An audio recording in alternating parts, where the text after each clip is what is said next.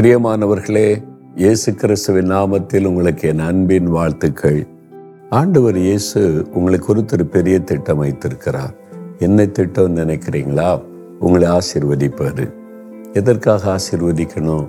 அப்படின்னு நீங்கள் பார்த்தீங்கன்னா நீங்கள் மற்றவங்களுக்கு ஆசீர்வாதமாக இருக்கணும். அதுக்காக உங்களை ஆசீர்வதிப்பேன்னு வாக்கு கொடுக்கிறார். ஆதியாகம பன்னிரெண்டாம் அதிகார ரெண்டாம் வசனம் வாசித்தீங்கன்னா ஆபிரகாமை தேவன் அழைக்கும்போது ஏழு விதமான ஆசீர்வாதங்களை வாக்கு தத்தமாய் சொல்லுகிறார். ஒரு பரிபூரண ஆசிர்வாதம். அதில் ஒன்று உன் பெயரை நான் பெருமைப்படுத்துவேன்.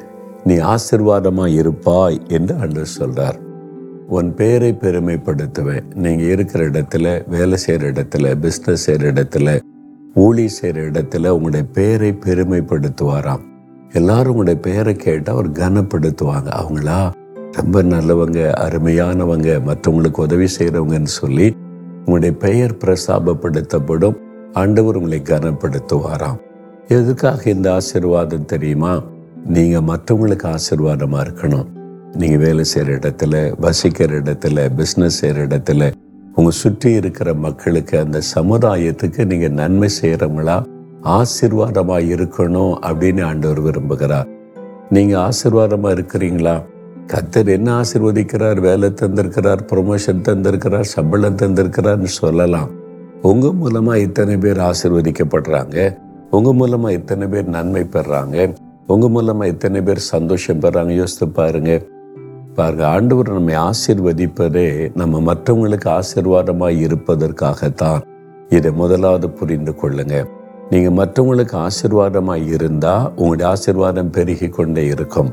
நீங்கள் சுயநலமாக உங்களுக்குன்னு மட்டும் நீங்கள் வாழ்ந்தால் தேவன் உங்களை ஆசீர்வதித்து மேன்மைப்படுத்த முடியாது உங்களை பெருக செய்ய முடியாது.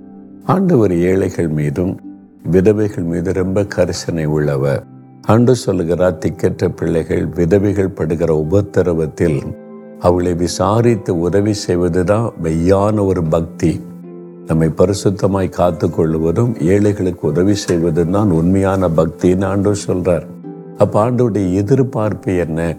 உங்களுடைய வருமானத்தில் எவ்வளவு ஏழைகளுக்காக செலவு பண்ணுறீங்க யோசித்து பாருங்க. ஒவ்வொரு மாதம் நம்ம சம்பாதிக்க சுக பலன் தருகிறவர் ஆண்டவர். எதுக்கு ஆண்டவர் தருகிறார்? முதல்ல நம்ம வாழ்ந்திருக்கணும். நம்முடைய குடும்பத்தின் தேவை சந்திக்கப்படணும் முதலாவது. அப்படி சுயநலமாய் வாழ்வதற்காய் மட்டும் தேவன் ஆசிர்வதிக்கலை. அப்போ தேவன் நம்மை ஆசிர்வதிக்கும் போது அதில் ஒரு பங்கை தேவனுடைய ஊழியத்திற்கு நம்ம கொடுக்கணும். இன்னொரு பங்கை ஏழைகளுக்கும் திக்கற்ற பிள்ளைகளுக்கும் உதவி செய்வதற்கு நம்ம கொடுக்கணும். அப்பந்தான் கத்தை நம்மை ஆசிர்வதிக்க முடியும். எவ்வளோ பாதிக்கப்பட்ட மக்கள் உங்கள் ஆஃபீஸில் இருப்பாங்க. உங்கள் கிராமத்தில் இருப்பாங்க. நீங்கள் பிஸ்னஸ் செய்கிற இடத்துல இருப்பாங்க.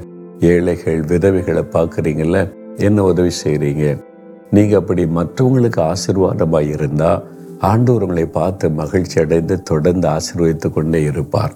நீங்கள் இப்படி ஆசிர்வாதமாய் இராமல் சுயநலமாய் உங்களுக்குள்ளே மாத்திரம் அந்த ஆசீர்வாதத்தை வைத்துக்கொண்டு மேலும் மேலே நான் பணக்காரன் ஒன்று கத்தரன் ஆசீர்வதித்திருக்கிறார் என்று சொல்லி கொண்டிருந்தாலும் உங்களுடைய ஆசீர்வாதம் நின்றுவிடும் குறைய ஆரம்பித்து விடும் என்னால் ஆண்டவர் நம்மை ஆசிர்வதிப்பதின் நோக்கமே மற்றவங்களுக்கு ஆசீர்வாதமாக இருக்க.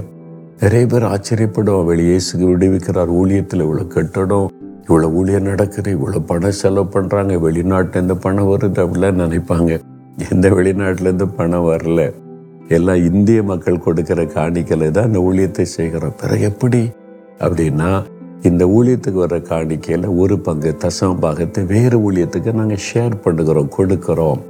ரெண்டாவது இன்னொரு தசம பாகத்தை எடுத்து ஏழைகள் விதவைகள் திக்கற்ற பிள்ளைகள் அவங்களுக்கு உதவி செய்கிறோம். அவருடைய வாழ்வாதாரத்துக்கு உதவி செய்கிறோம். படிக்க உதவி செய்கிறோம். மெடிக்கல் காரியத்தில் உதவி செய்கிறோம். அப்படி உதவி செய்ய செய்ய தெய்வன் ஊழியத்தை ஆசிர்வதிக்கிறார். இதுதான் ரகசியம். இதுதான் வேதத்தில் சொல்லப்பட்ட காரியம். இந்த வசனத்தின்படி வாழ உங்க ஒப்பு கொடுத்துட்டாலே உங்க வாழ்க்கை நல்லா இருக்கும். நீங்க அநேகருக்கு ஆசிர்வாதமா இருப்பீங்க. கத்தர் உங்களுடைய புகழ்ச்சியும் ஆசிர்வாதமாய் வைப்பார். சரியா? இப்ப நீங்க ஒப்பு கொடுக்குறீங்களா ஆண்டவரே? இனி நான் ஒவ்வொரு மாதமும் எனக்கு கொடுக்கிற வருமானத்தில் ஒரு பங்கை உமக்கும் ஒரு பங்கை ஏழைகளுக்கும் நான் செலவு செய்வேன். அப்படின்னு ஒப்பு கொடுங்க தகப்பனே நான் மற்றவங்களுக்கு ஆசிர்வாதமாக இருக்கும்படிக்கு நீர் விரும்புகிறீர். அதற்காக என்னை தெரிந்து கொண்டிருக்கிறீர்.